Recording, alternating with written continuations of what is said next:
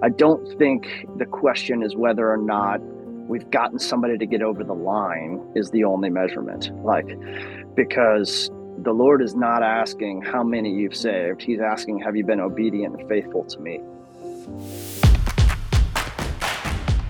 Thanks for joining us for Exponential Next's first podcast series, Snapshots of Innovation. I am Carrie Williams, the Executive Director of Exponential Next, and I am so thankful that you're joining us for our very first series filled with engaging conversations that I believe will inspire you to innovate. I know they have done that for me. In this six part series, Jon Wiest, our Next Ventures Director, interviews an exclusive group of pioneers, pastors, and ministry leaders who are creatively innovating to make disciples, plant churches, and reach the lost. The 11 ministries featured in this series participated in our most recent Next Ventures annual Shark Tank event. I pray this series will spark creative ideas for your ministry context and provide encouragement for the new ways God is working in North America and beyond.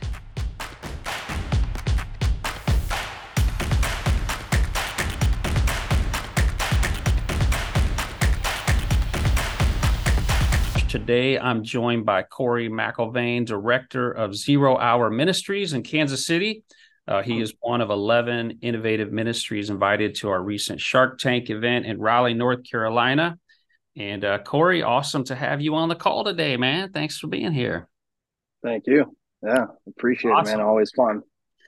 Yeah, well, I'm really looking forward to our conversation uh, today because you are deep in the thick of Generation Z, ministering to high schoolers and uh, other students across Kansas City. Uh, so, start us off, man, before we dive into your background and kind of everything going on with Zero Hour. Uh, give us just a quick 60 second description. What is Zero Hour Ministries? Where do you call home? Maybe a little bit about your family. Yeah. Yeah. So, I'll start personal and then go zero hour. Uh, I'm in Kansas City, like you said. Uh, I live technically on the Kansas side, you know, in the KCK, Kansas City, Kansas area. And I got married March 28th of 2020. So if anybody remembers anything in that timeline, uh, it was like days within our, our wedding venue completely blowing up. Wow. Um, so we had to like change everything. So, anyways, my wife and I, Celicia, we have two kids. Uh, I've got a two year old son and then just a brand new baby girl, uh, four weeks old. So, yeah, wow, I am four weeks old. In man. the midst, we're all of... gonna collectively pause and pray for you right now. So that's awesome. Well, two year old and and they're literally two day two days and two years apart. So like it's crazy. Like ah, but we're in it. We love it. I love it. I love being a dad. I love like that's the greatest joy of my life and the the most important ministry I'll ever do is right there. So that is like my primary focus. That's where zero hour really is. Um, it's starting there, my own family. So yeah, and then shifting into zero hour stuff. Uh, brief description you know started about two two and a half years ago underneath the umbrella of the kansas city underground and the whole vision has been to go how do we train and equip students ordinary students in their high schools to multiply their lives as disciple makers and see new disciples emerge on high school campuses all over kansas city so yeah i mean it's been quite the journey. The Lord has been really good in the two years, and we're still discovering things and trying things and trying to innovate in a lot of ways and trying to just be humble in the places where we're going okay lord we we want to hear from you first and then move and step with you so. Yeah that's awesome. Yeah so zero hour is a little bit unique because you are you're really your ministry is built around training students to make disciples of their peers you know in high school. Yeah. and i know you have a huge vision for that. And I just, as I'm reflecting on your strategy, your philosophy of ministry, even this idea of like, hey, we're training students to reach their friends for Jesus.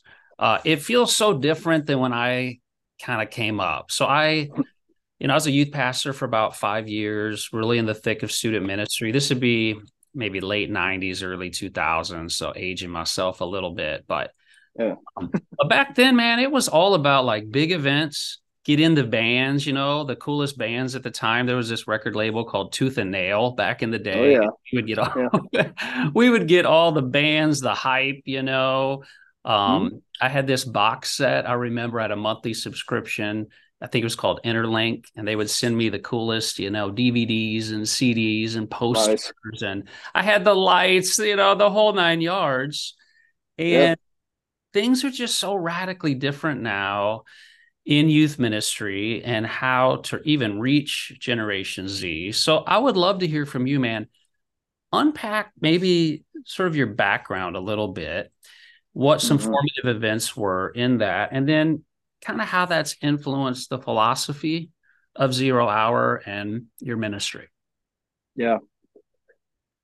Yeah. So I grew up as a pastor's kid um, and um, man, I'm gonna get emotional. It's because I,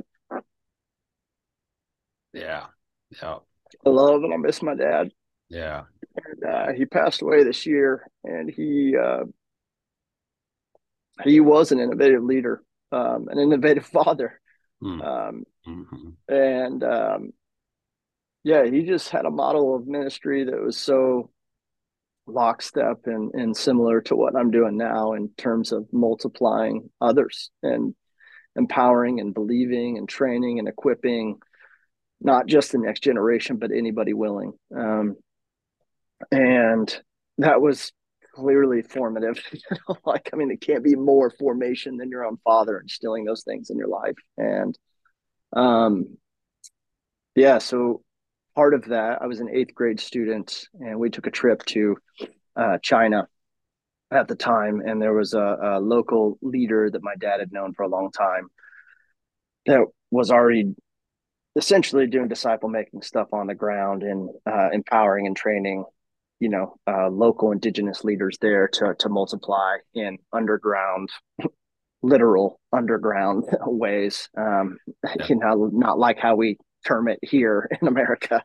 Um, and we went over to uh, see that, um, see what the Lord was doing and how He was moving in a different part of the world, and uh, really be be learners and um, listen to how the Lord is um, multiplying things in a rapid way over there. So I'm an eighth grade kid, and we went to go see that, but we played basketball and we did we played basketball. So we had and we were actually we had a few kids that played d1 college basketball. So it wasn't like we were a joke going over there. Like we were actually pretty good. And um, yeah so we went around playing teams. We were there about a month and we got to experience and see the underground house church movement. And it was just um, powerful uh, you know, and a lot of it was stories of stories that I'm hearing because some of it was like illegal for us to go to this thing, you know, that kind of deal. And yeah, I mean, that was my kind of first experience of seeing um, what the church globally looked like.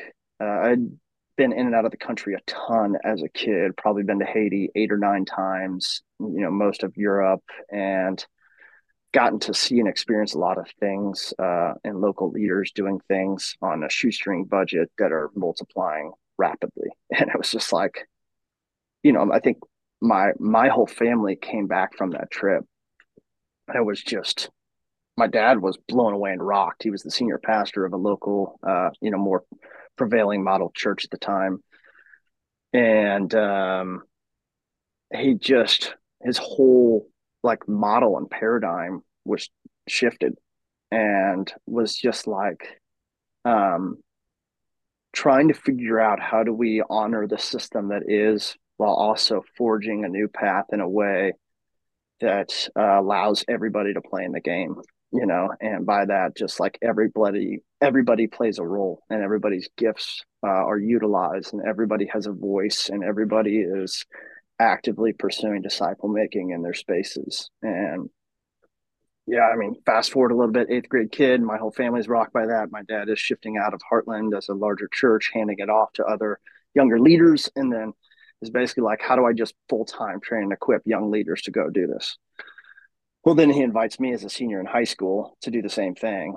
And he's like, hey, I, what would it look like for you to essentially, uh, you know, rally peers around you uh, and, and kind of have a spiritual family, a micro church, house church, whatever you want to call it, where you and some others are leading your peers and what it looks like to be disciples of Jesus, actively trying to make disciples.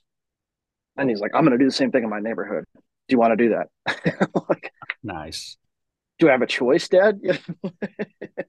the the way he, you know, he was just powerful and casting vision and empowering. And so I was like, yeah, I'm in, you know, and I, as a kid, got to see how um, that peer to peer power was on display and the lord was just super honoring and faithful in that and got to see some really cool multiplication and baptisms happen even as a senior in high school with underclassmen and it was like whoa i'm onto something yeah. like, something is happening here and it's not about me but like there is some sense of like when other students see a student that's really serious in their faith it's like oh there are people actually about this you know it's not just a go to the Wednesday gathering event, and some people, the the passionate ones, are just engaging in the worship elements. It's like, no, this was like with my life, and I'm inviting you into that journey. And so, fast forward one more time, I, you know, am in seminary here locally. My dad was running kind of a, uh,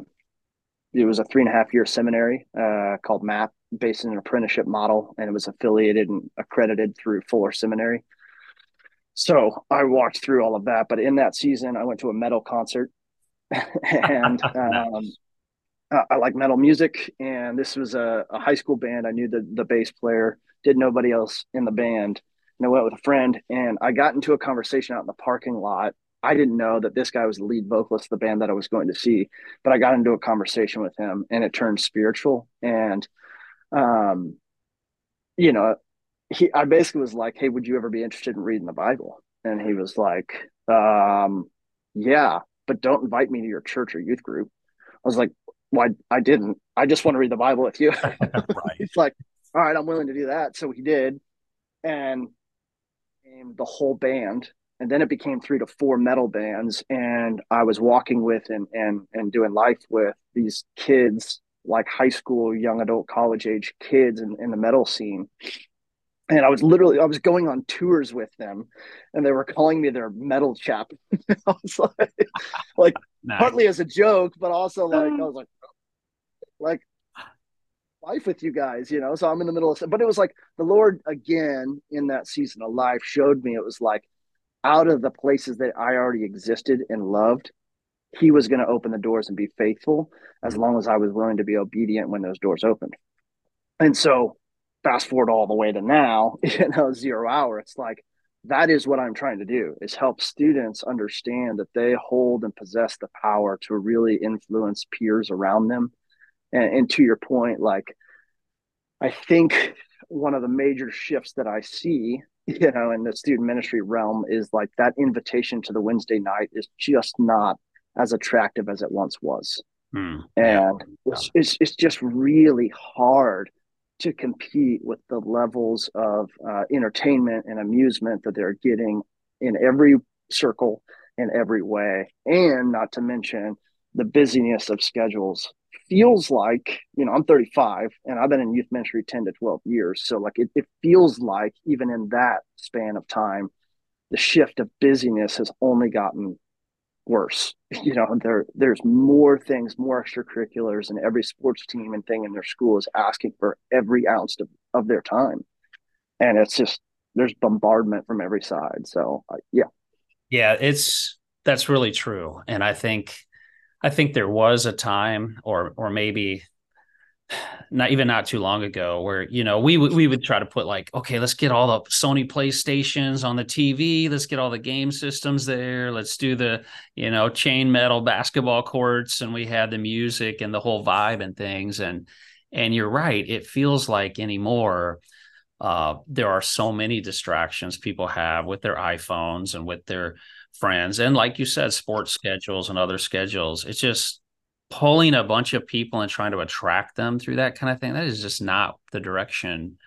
things are going. But i can also hear the other side saying oh yeah cory students would never disciple their peers. I mean really you're going to train train students to make disciples in their schools? Like that can't work. And i hear this mm. a lot even with the you know a lot of the disciple making movements around the world oh that can't happen here in the united states it's mm-hmm. just a mm-hmm. different context different culture so tell me about zero hour like and and to kind of put it in air quotes is it working so to speak mm. students yeah. being empowered like are you seeing fruit from it and maybe just walk us through like what does zero hour look like today you know what schools are you in what are some of the ministries you're leading just walk us through kind of the framework of the mm-hmm. ministry and what you see working.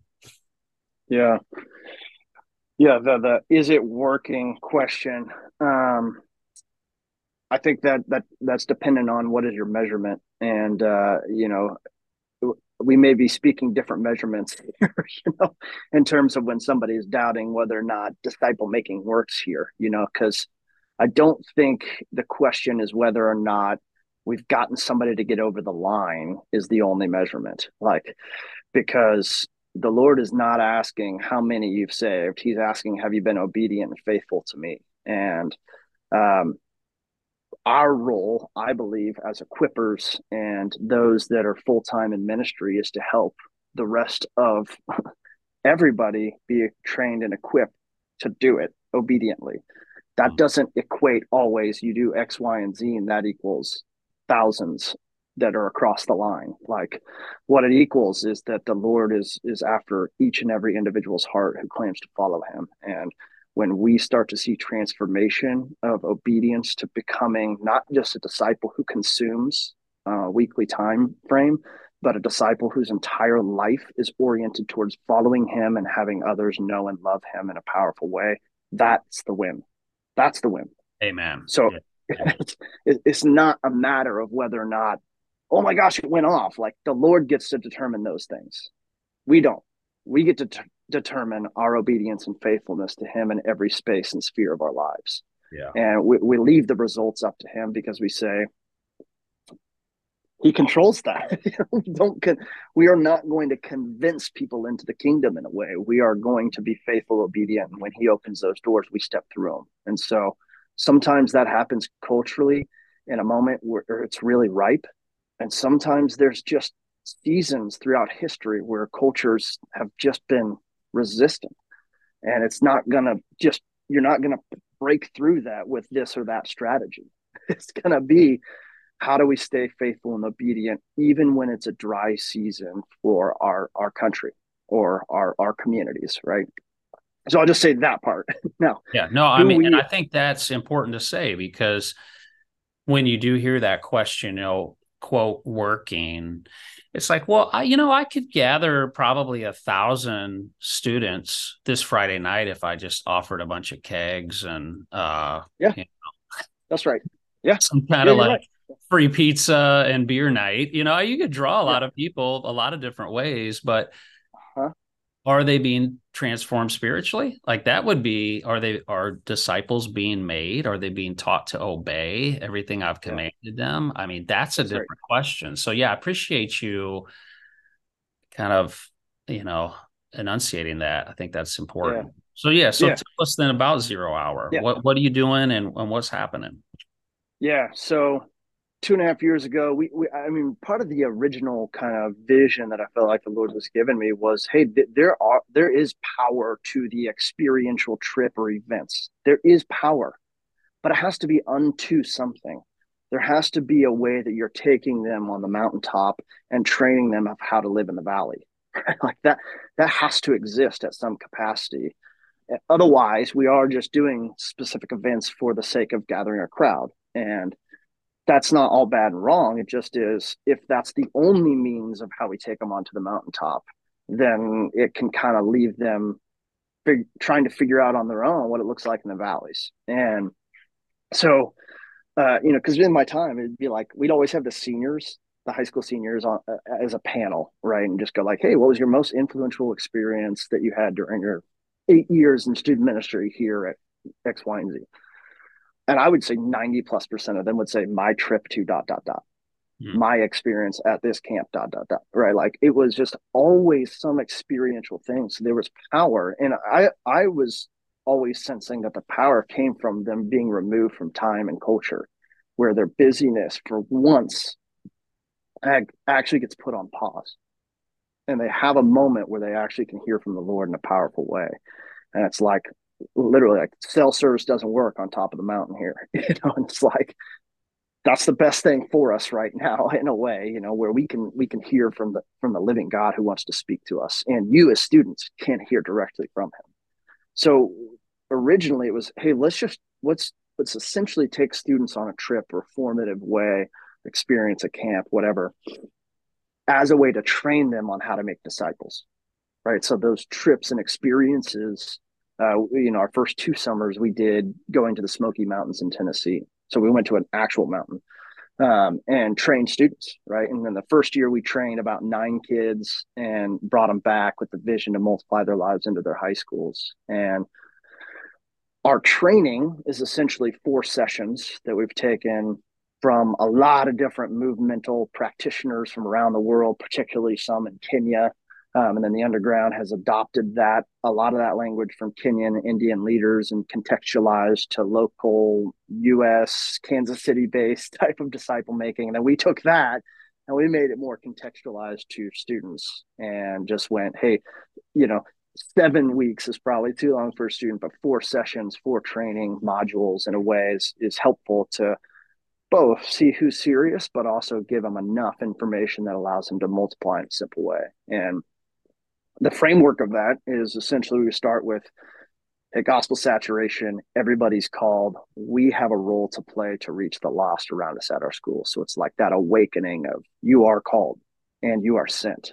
And jesus is asking all of us to play a role in the body in order to make disciples and multiply. That's session one. Session two go and, and with every session we have some practical tools that go with them. So like that first session we have you know, essentially we call it the blessed five, where it's five individuals praying for them five days a week for five minutes. And always sitting in that, hey, set a reminder on your phone that you're going to pray over your blessed five. Session two, we go into um, relational evangelism. Uh, and I would say this is probably one of the main differentiators for us in terms of how we're training next gen and students is uh, really just the question based uh, evangelism approach where it's saying you know you're investing in relationships and you're asking questions that get you closer to them opening up spiritually and finding those persons of peace that would be open to discovering who jesus is right like yeah. and because a lot of the strategies that i see in, in student ministry tend to be either kind of you know for lack of a better term like that stranger evangelism where it's just approach 100 people and give them this gospel illustration or whatever. And there are times and seasons where i think that absolutely works. Um, or the other side is invite invitational evangelism right? Where it's invite them to this place so that you can hand the ball off and the youth pastor will do the quarterback touchdown pass right Right. We're actually saying, no, we want to sit somewhere in the middle of those two. And so the relational evangelism is literally training them how to have conversations and be a good question asker. I had yeah. a student at one point stop me and go, Is this like a training of how to like be a good friend? I was like, Actually, it is. Yes. That's a phenomenal way of saying it. Because- Which, I mean, let's just be honest, you know, you walk into a room oftentimes of high school students and it's like a, a, whole room they're all looking at their phones right? It's like do you know how to talk to each other? I, I remember a road trip we had uh, one time and uh, i had a bunch of junior hires and they all had they all had their phones and and i said all right no more technology. You know it's like for the next hour no technology put all the phones up front. And they said well what are we going to do? And I said, you know, when I was a kid, we actually did this thing. It's called making friends and talking to each other. So, I mean, it's important, right? You gotta, you gotta train, you gotta train kids how to, yeah. how do you build relationships? So, so these trainings, then essentially, uh, even like, like you said, the literal mountaintop experiences, they get trained and then they go into their schools. And how do you then track, like, how many schools are you in? How do you how do you then coach up these leaders? How has it evolved i guess yeah. since 2020 yeah. Yeah so the last two sessions we do the training when somebody's open spiritually the next session we train them on is just discovery bible study which is a question format of how do you learn who jesus is. Uh, and then our last session to your point goes into hey you can't do this alone you absolutely need a team of others in your school because Jesus never sends out his disciples alone. He always sends them out at least in pairs, right? I would imagine that if there's more than two, the more the merrier in a way to go to a town or a city to really see um, who who's open spiritually. So we just go, you need teammates on a consistent basis to be an encouragement in your lives and to keep you accountable to live on mission. Mm-hmm. And so we're really trying to say those teams that exist inside of those schools. We don't want to just recreate another parachurch organization that's doing another gathering of students in a different format around one thing. Uh, or having like a speaker come in and share or bringing in chick-fil-a to bring like we're trying to go no this is really like who are almost like the, the Navy SEALs of your high school who want to really multiply their lives into others and find them. So when they finish the training, we say, go find a few other students who are like this, that are like you, that want to see this happen. Then they find them and we say, great, let us sit down with you all, buy you Chipotle, and we'll cast you vision of what it looks like to make disciples in your school. We'll see the rest of those students trained, and then we launch a team that team gathers either weekly or every other week for about 30 minutes before school, during school, whenever they can find a time. We don't formalize as actual clubs on high school campuses just because we want to be lightweight in a way that allows um, them to really run it and lead it. And um, that allows us to just kind of go, we, we actually want to see a bunch of teams at a single high school. You know, it's going to require 10 to 12 teams of five to 10 students to really multiply to see a whole high school reached. So that when they gather, they fill out a Google form that keeps accountable to mission. So it's asking some simple questions like, have you had any uh, spiritual conversations, invitations to discover uh, who Jesus is? And then how is your discovery Bible study? And then lastly, how are you as an individual actually serving and loving others? And what could you do in the coming weeks as like more of a I will statement in a way to go out and, and, tangibly serve and love others that could lead to spiritual conversations. And then they pray. They pray over their blessed five. They pray over their school. So it's it's a it's a gathering of accountability and prayer in a way that is like communal and uh, powerful. And sometimes for them, it's like it it, it isn't like the the um, flashy thing. It, it's it's actually the really hard thing that we tend to all ignore in a way on that missional piece because it's a lot easier to just say, let's just gather again and do another Bible study or another just prayer group or something. And those are great. Those are great. But this is a really specific role in saying we are trying to be a team that is on mission together to see new disciples made in our school. So yeah. So so zero hour then is effectively it is a a in many ways a training ministry, a disciple yeah making training ministry and you're you're training these students to go into schools to start these teams as you call them but essentially discipleship groups right that yep. are holding each other accountable and yep. infiltrating the the schools with more and more of these teams and then do you yep. do you ever pull all of the disciple makers together for like a corporate thing or is it all stay like decentralized how does that work like corporately yeah, yeah, yeah. Yeah, great question. So right now we're in 12 high schools. So we got 12 different teams. I mean, we've trained over 350 students on disciple making and living it out. Um, and those 12 teams, some are really strong, some are two to three, uh, some are 10 to 15, but doesn't matter the size. Actually, the two to threes sometimes are the most powerful ones because they're really laser focused. Um, so predominantly we're on the Kansas side right now. Um, but if you know Kansas City, we it's like it sits on the state line, and so there's a lot of you know we see the underground is influential in a pretty large radius of Kansas City at this point, somewhere around 30 30 mile radius. Um, and within that, there's 88 high schools. So we, we right now our centralization portion to gather them back together we call an equipping gathering, and that's our once a month kind of hey let's let's just pull back in. Whoever is like man I, I, really need some further encouragement or some other parts of community to to help me live this out. And these are just it's like a it's it's such a life-giving space for them because they're going whoa there's students all the way across the city you know 40 minutes away from me that are also doing this in their school and I can come together with them and we can share stories of what God has been doing or places that we've actually tried something and failed and be encouraged, you know, by others that are just loving on us. So we gather them once a month on the last Sunday of the month for about an hour and a half, and uh, we do just some real simple, you know, like worship type stuff where there's a lot of prayer moments within that where we're trying to continue to saturate, you know, uh, the schools in, in prayer. And then we do basically it's like a, a short teaching on a tool. How do you, you know, continual like, hey, here's something helpful you should think about. Like I, I literally taught two days ago at our equipping gathering on servanthood like, what does it look like? What are actual strategic ideas that could give you access to a pocket of people in your high school that would lead to new spiritual conversations? But if you don't do this part, you don't just get to skip over to here.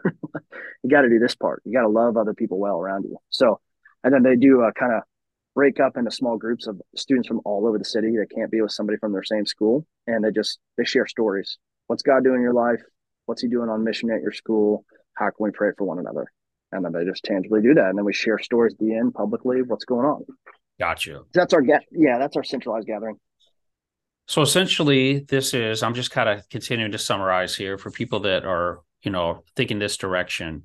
Uh, yeah. it is a hey we want to find disciple makers. We want to train them through kind of mm-hmm. a four session experience where they can get away from it all. They can really seek the lord experience that call and that sentness. They go into their schools they find other like-minded disciple makers and then they build into others. They form teams and then yeah. monthly you kind of corporately gather all of those disciple makers and teams and say hey we want to continue to pour into you. And what's cool about that is those monthly gatherings then it's not like hey we got the playstations all along the wall we got the hype yeah we, we got, got, nothing. it's, it's hey, you guys are on the front lines. You own yes. this is you have ownership of this high school. Like you are the priesthood of all believers, and we are Amen. pouring into you to make an impact. And one of the things that I see, Cory, and maybe we'll we'll kind of wrap wrap on this, um, kind of wrap up with this, but there seems to be in Gen Z kind of this growing distinction between like if you're following Jesus, you're all in and if you're not, then you're not.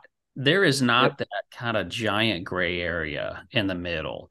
And and you you quoted this. I, I, I read an article you had written for for Exponential, but you you said the strategy must shift from putting the spotlight on one youth pastor or leader to training and empowering the next generation to take the power of the gospel to their schools. And I love that and kind of want to mm-hmm. end on that. Just give me some final comments on what you see happening among Gen Z because I see these hot spots that are popping up and just that sense of, man, if we're going to be all in for the gospel, we don't want to mess around with all this other stuff. Let's go at it. Let's go for it. You know, uh, give mm-hmm. us just mm-hmm. kind of some final final thoughts on ministry uh, these days. Yeah. So to that end, every session we we in that our training we go through Great Commission, and I, I've just started as a practice to say, hey, raise your hand if you know what this passage of scripture is, if you've ever heard it, or tell me what it's called without telling the Great Commission. I, I, I'm not I'm not joking you. You know, this isn't like a scientific result here, but like I would say less than 10% of them know what it is, have heard it, and know that it's called the Great Commission. Yeah. Wow. That, I, you know, I don't know the whole country. I'm just telling you of the 350 plus that we've trained that don't know it. So and at, at one of the trainings, I, I had another student literally say, No one's ever told us that we could do this. I was like, Are you serious? Yeah. No one has told you that you have the ability to actually play this out in your school? And they're like, No.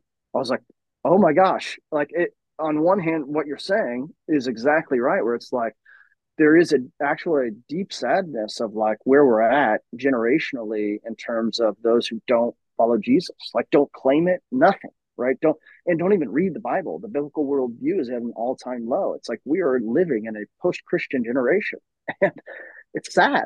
And there's like, I think that's why we like, you know, as the church in America, we talk about just the sadness of of that trailing off.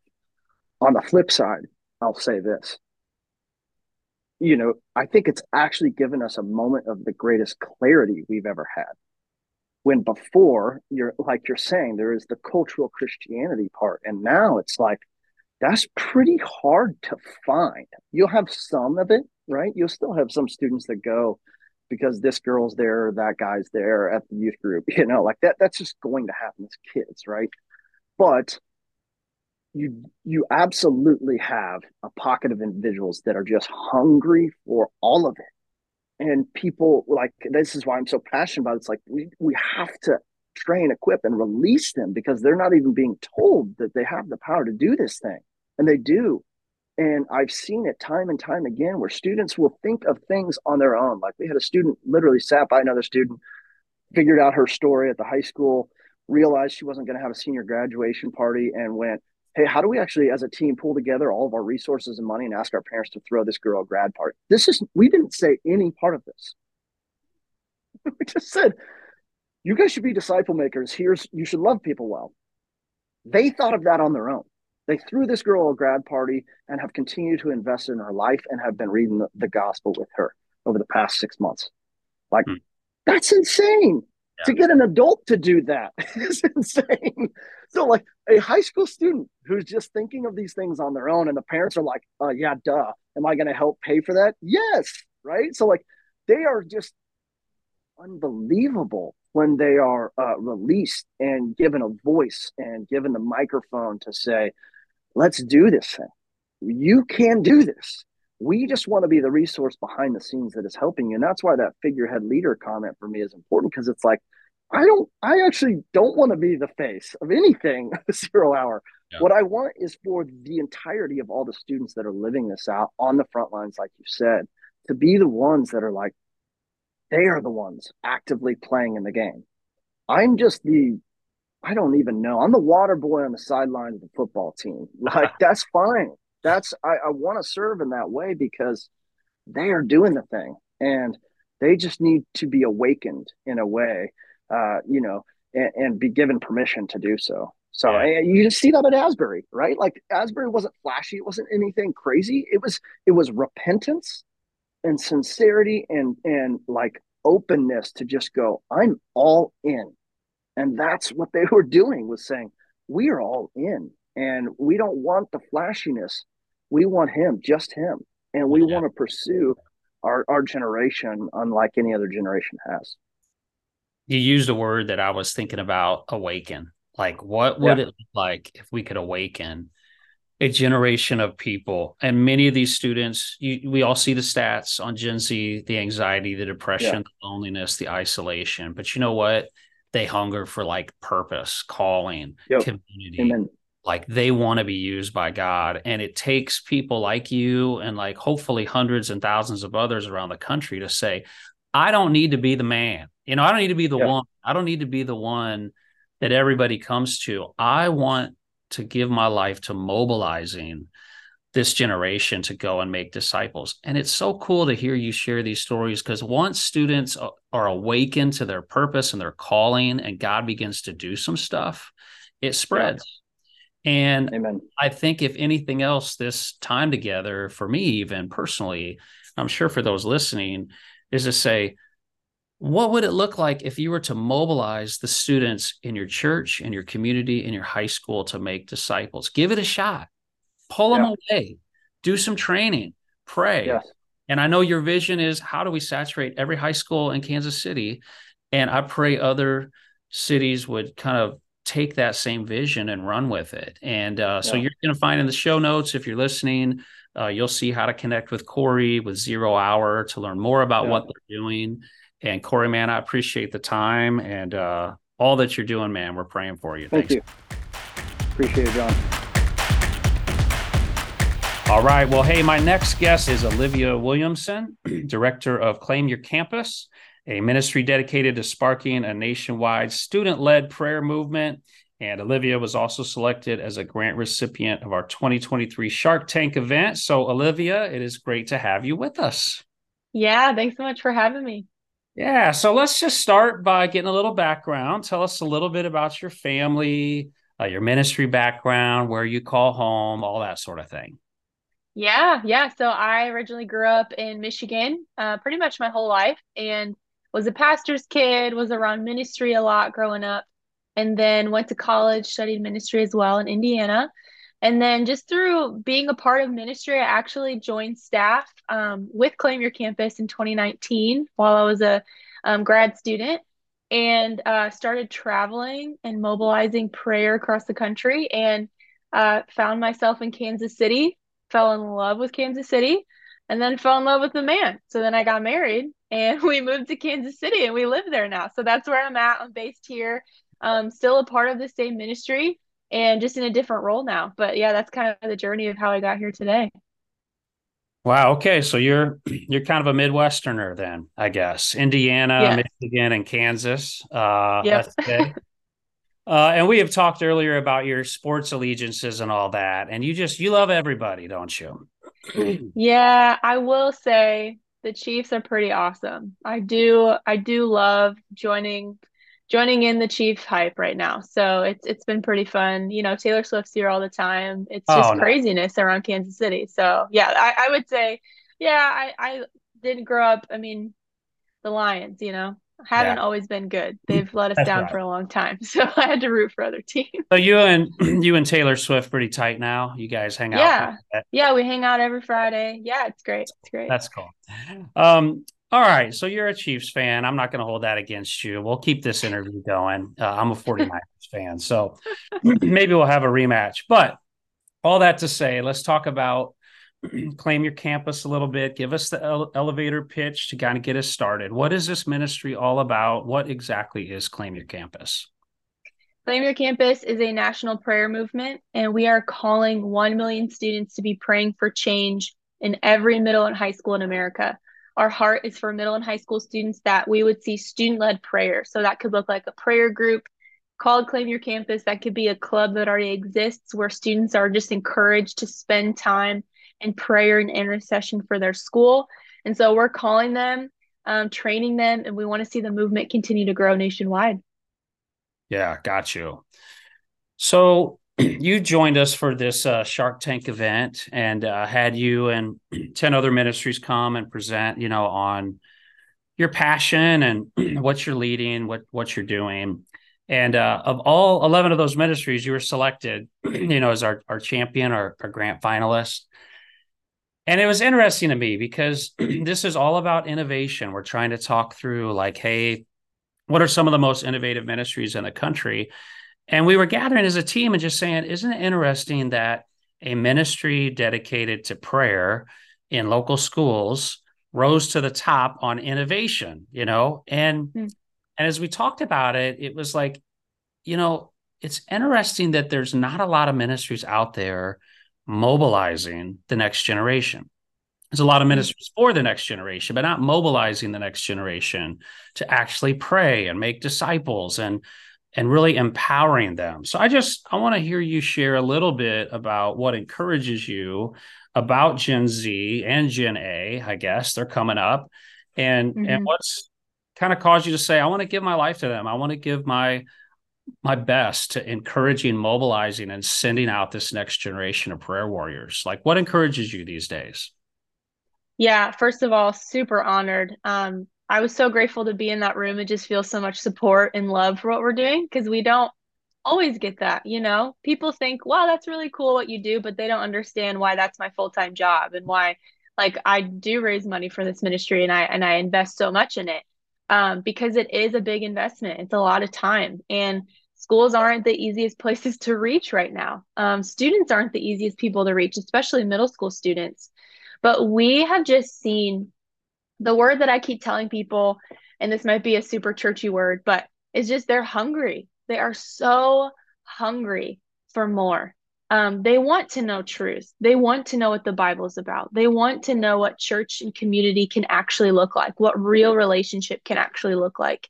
And so, whenever I travel and I talk with people all over the country about prayer, there's a lot of intimidation. Yes, there's a lot of fears, maybe, but there's just a lack of knowledge generally about what does prayer actually look like in my life. And when i have the chance to meet with middle and high school students and talk to them about that they are so receptive. They are so open and they are really passionate. This is a very passionate generation if if you haven't noticed before. Like they get behind a cause. They want a cause to get behind and they want a group to belong to and so introducing them to Jesus, showing that them showing them that they belong to Jesus. They they belong to the church. They belong to the body. is huge and they're open to it and they're looking for it. And so I've just seen an incredible excitement and passion in them. And when they hear about prayer, when they hear about reaching their schools, it's like you just unlock something and they're like, okay, let's go. What do I do next? Yeah, you know, I was talking earlier with Cory about this and just this idea that, you know, Gen Z, it really is kind of you're either all in or you're not. I don't see the cultural Christianity going on with kind of this next generation. And I don't know if part of that is just, you know, socially speaking or whatever. There used to almost be some social benefit to going to church or like, oh, yeah, I'm a Christian. And that was like a, a, a good thing, I guess, in our culture. And how our culture's changed to the degree of like, if you don't want to follow Jesus, don't follow Jesus. But if you do want to follow him, there is going to be a little bit of a cost and you kind of need to be all in. I mean, it's a little more first century if you think about it. Do you see that too? Mm-hmm. Like that dividing line that really feels like it's starting to to grow maybe in this next generation? I think you definitely stand out a lot more if you want to live out your faith. I think it's harder. I've been out of high school for about 10 years now. I think it's harder to be a Christian in school than even when I was in high school um, it was still a little more acceptable back then when I was walking through the hallways. But now I just hear stories of um, teachers shutting down clubs and schools saying, yeah, like, don't talk about that stuff. That's not allowed here. Like, it's just shut down so quickly. And so I think there's a lot of fear. There's a lot of intimidation about, when, man, can I really live this out? Like, can I actually be a Christian in my school? And those who are serious about it have to take that risk. You know, like, am I going to be like cast aside by people? Am I going to be left out? Am I going to lose friends? What are people going to say about me? Those are real questions that I think students really need to face in school. And I don't think that's a bad thing. I think that really shows us, you know, if we're real about this faith thing, if we're real about Jesus, if we really believe in him, are we willing to pay that cost? Yeah, definitely. And we're going to get into some awesome stories here in a minute, but I just want to hang on this this thing you brought up on public schools in America, and there's a lot of people that are, you know, man, what's the future of our education system look like? What are, you know, some of these issues that are going on right now in schools? And so getting people praying for schools is just so important. But from your mm-hmm. vantage point, as you're sort of at the 30,000 foot level, you've got these chapters all over the country and different claim your campus groups. Uh, what are just some of the biggest prayer points? Like, what are the issues that come up time and time again, you say, oh man, here's four or five themes that we just need to be praying for, you know, for our schools. What are those? The most common thing I hear is violence, which oh. is crazy that I hear that more than anything. Yes, fighting, um, obviously school shootings, heartbreaking to continue hearing those stories, but I hear so many students talk about fighting. It's it's kind of surprising to me. I don't know why, but I hear a lot of students say that um, how people treat each other. Um, definitely, I hear a lot of even Christian students saying, we need to pray for the believers in my school because I don't know where they're at. They're pretty quiet. I hear that a lot. Um, and so I, I would say, like, you know, in regards to prayer requests, you know, how people are treating each other, how the believers feel empowered and equipped to make a difference in their school. But definitely violence. That's been a huge prayer point this year for sure. Yeah. Wow.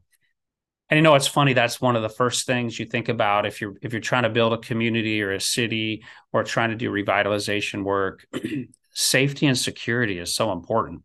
And if students in schools don't feel that and they feel like there's bullying or violence or fighting or all that kind of thing going on, like how do you learn? How do you grow? How do you, you know, socialize? So um, well, share share a story or two for us of just I don't know the impact this is having having maybe in a, a, specific chapter specific school. I'd love to just hear some stories from the front lines of students just rising up, praying, and the impact it's having.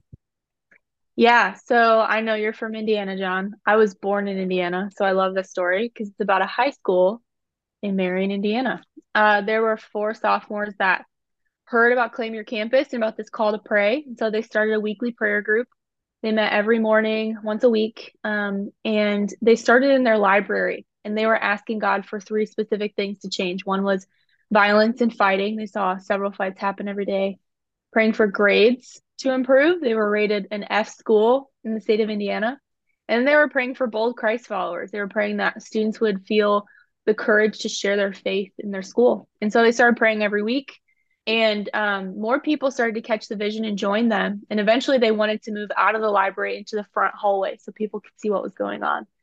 And a few months go by, and one of the students realized she didn't remember the last time they saw a fight. Like they couldn't remember. And that used to be like a common thing that happened every day.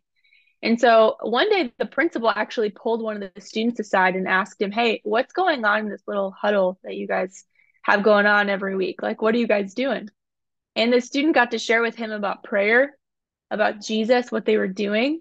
And the principal shared that their grades had been skyrocketing, that they were they were growing in their um, AP test scores and and everything. Like they were just improving and they didn't know why. And this student shared why, that they were praying about that specifically. That school at the end of the year was rated an A school in the state of Indiana. And that principal heard about Jesus through this group, was invited to church. He and his whole family were baptized because that student invited him to church. And so that was one of the stories that really opened our eyes to wow, God changes things when we pray. And students are catching that vision. And it's not just the outward things that they're seeing. Like, I mean, we've seen healings in hallways. I know a girl in Ohio, she prayed over her friend who had a heart defect. And the that same afternoon, that girl went to the doctors, had her appointment. They looked at her heart and said, Your heart is fine. We don't know what happened. But she said, Oh, someone prayed for me in my hallway today at school. Like we've seen healings, we've seen people come to know Christ, we've seen gossip stop in schools because students want to change the culture through praying and through living that out in their lives. But I think of one more student. Her name is Sydney, and she's from Kansas. And uh, she's at a Catholic high school and and felt led to start a prayer group. She heard these stories, she heard the impact, and she said, I gotta do this for my school. I want to see awakening in my school. I want to see them come to know Jesus. And so she started praying every week, and she was the only one who showed up in her group for three months. And I share that story because to me, that shows she was being faithful to that call. It wasn't just about the answer to prayer or how many were showing up with her. It was about prayer. It was about meeting with Jesus and doing what he asked her to do. And after three months, people eventually started trickling into her group and it, it grew to about 10 to 15 that were regularly showing up to pray. And she got to lead two of her friends to Christ in her school and is now discipling them and walking with them to know Jesus. And so I just hear stories like that and it gets me so excited and I know it's the testimonies that grow this movement because the more students that hear these stories, the more students that want to pray. It's just it's just amazing. They hear that and they they ask the question, what would happen in my school if I were to pray? And that's how this movement keeps growing. Yeah. Yeah, and there's so much you know, not we always talk about the power of prayer and prayer changes things and that kind of thing, but but it's like it does. It, sometimes we have to yeah. persevere in prayer. Sometimes we have to be just resilient, like that that young girl you're talking about, and stay focused. But you know, you you you hit on two things. You said the fighting, and then kind of that F F rated school, just the education level. Which, when I think about that, I just think you know quality of education or truth or whatever you want to call it. And it's interesting to me those two things are the big challenges because I'm finding these days it just seems like the enemy is working on two things division and confusion. Our yeah. society is polarized, our culture is polarized, mm-hmm. social media is polarizing us. We're seeing division happen all over the place that manifests in fighting, that manifests in conflict. So here you got division. And then there's just all of this confusion confusion on you know identity issues confusion on my faith and what i believe confusion about what truth is and where to find happiness and and clearly that then impacts education and it impacts failing schools and grades like mm-hmm. and those two things you brought up in the testimonies and you shared earlier these are the things we need to be praying for we need to be praying for mm-hmm. reconciliation mm-hmm. and peace in our schools and we need to be praying for the truth of God's word and education and other things to to be manifest. So anyway, love what you're doing and and I love the name, Claim Your Campus, right? There are so many schools in our country. I drive by them every day. You know, people listening, you, you drive by these schools every day. And I love this call to action. It's like claim your campus. So mm-hmm. as you look at your network of kind of connections, schools, prayer partners, tell us just kind of right now, what's the scope of claim your campus? Where are you engaged? How many um, prayer points or chapters do you have? Walk us through kind of the scope of the ministry. Yeah, yeah. So right now we're in 36 different states across the nation. Um, we have about 3,000 students that are engaged with us that are praying regularly in their schools. And so um, we have really grown after COVID to this new group of students. Honestly, after COVID, it felt like it was a whole new group of people to do ministry with. Um, and that's kind of like every pastor felt the same I way. Know. I think. I think everyone listening is like, Amen, because it just felt so different. And so um, we engage our students through a prayer app. It's called Claim Your Campus. So you can look that up. It's free. Um, but it has daily prayer content that we use to grow the movement to help students know how to lead a prayer group or how to spend time in prayer on their own. And there are video testimonies and encouragements and updates and um, reminders to pray. Even you can set up reminders on the app to remind you to pray. So it's it's a really amazing resource that's really helped us grow after COVID from the ground up. So now we're in 36 states, um, reaching these students to call them to pray on middle and high schools. Um, and we've been actually growing a lot as well through prayer walks. So I'll just mention like any adults listening to Claim Your Campus is a student led movement, but we've really felt like there's so many adults praying on the outside that want to be a part of this movement in some way, that want to support, that want to be praying into this movement with us. And so we started something this year called the Prayer Walk Project and we prayer walked in 30 capital cities in the United States. Um, we had about 500 schools that were prayer walked in a day in September. And so we partnered with See You at the Pole, if you've heard of that. Um, that's the last Wednesday, the fourth Wednesday of September.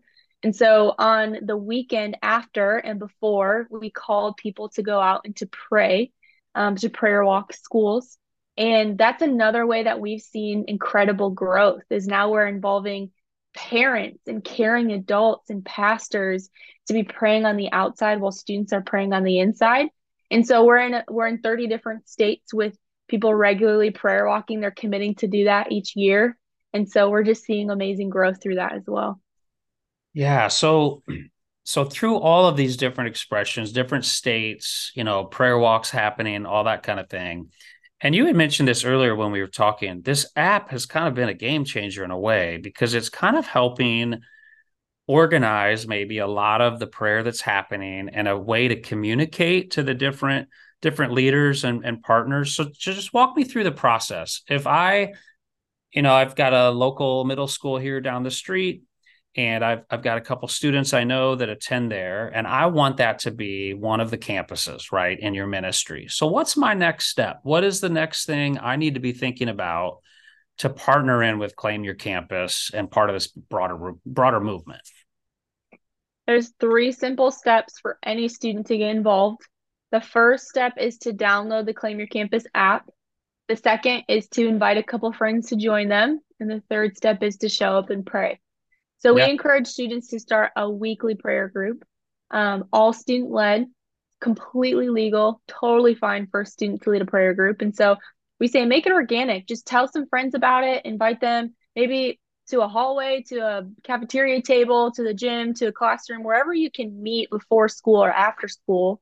Some even meet during lunchtime but encourage them to go and to to rally together. Open up the app and it will lead you through that prayer time. The app is an incredible resource. And so i would say to anyone that ha- knows a student has a student and wants to introduce them to the movement the claim your campus app is the way to go. It's an amazing resource that's going to encourage them help them feel like they know what next steps to take how to pray in a group of people because sometimes students get together and like i don't even know what to do.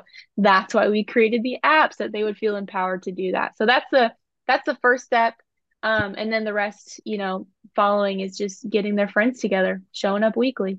All right so we're all going to download the app. We're all going to download the claim your campus app. But do tell us So, what are some of the features in on on the app? Is it primarily just like a step one, step two, step three, like some training? Is there any communication that can happen within the app through different prayer groups, or walk us through what are the features on the app?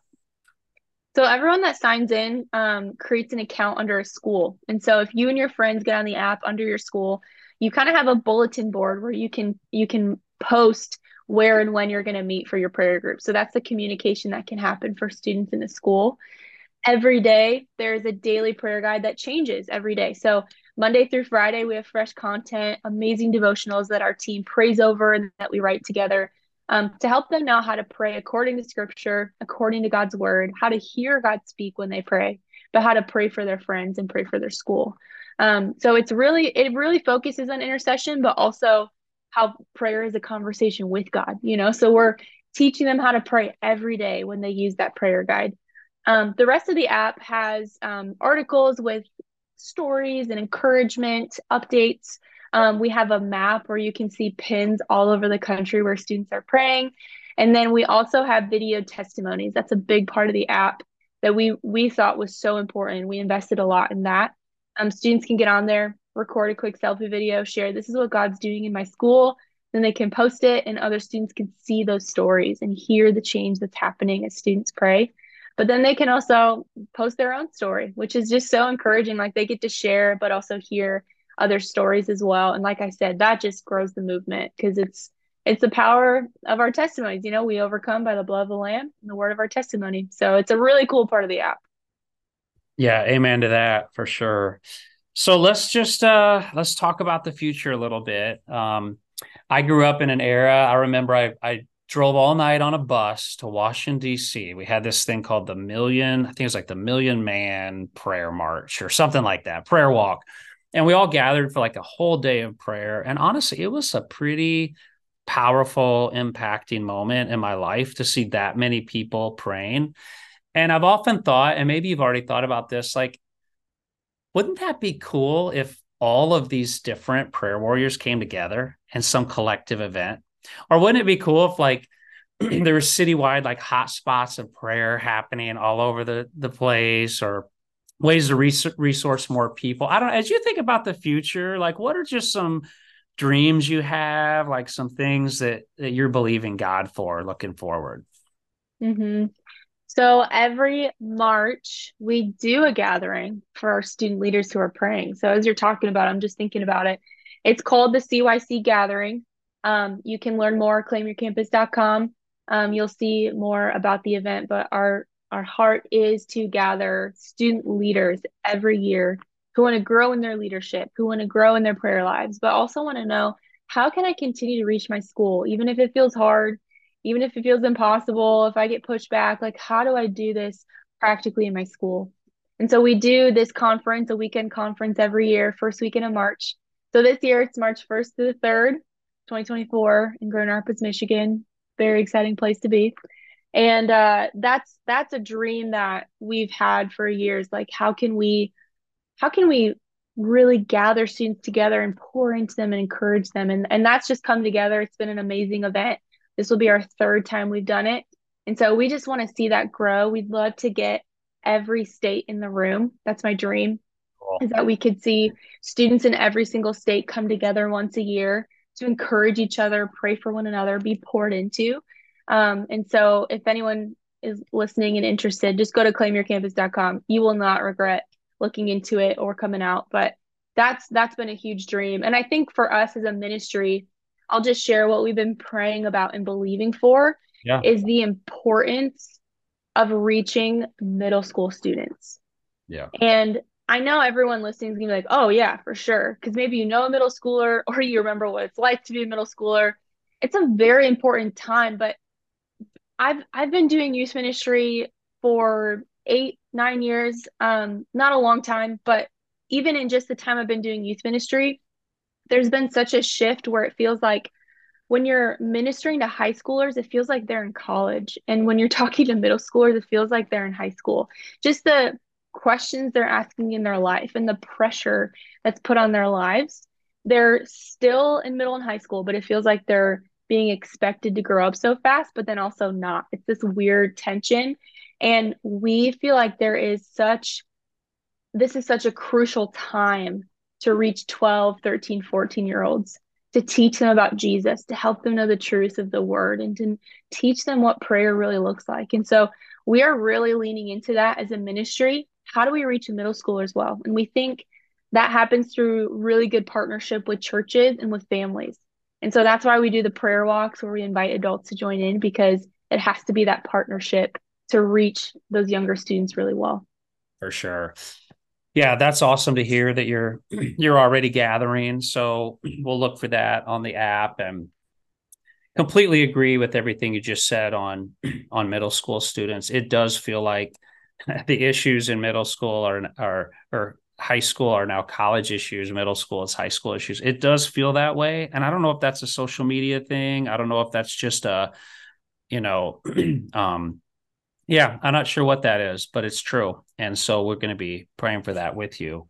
And I just want to say, you know, to you, uh, thank you for what you're doing. Thank you for standing in the gap and being a catalyst for prayer. Uh, I think a lot of times we talk about prayer and, and we do pray, but we need someone to be a catalyst for more people to pray and more students specifically to pray.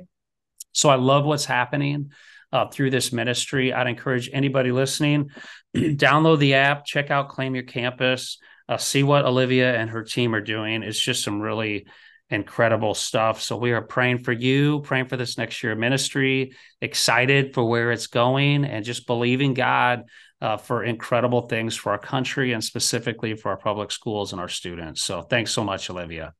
Yeah, thanks, Jon. It was an honor to talk with you today. Appreciate it. Thank you for listening to the Exponential Next podcast. For more resources on the future of the church, visit exponential.org backslash next.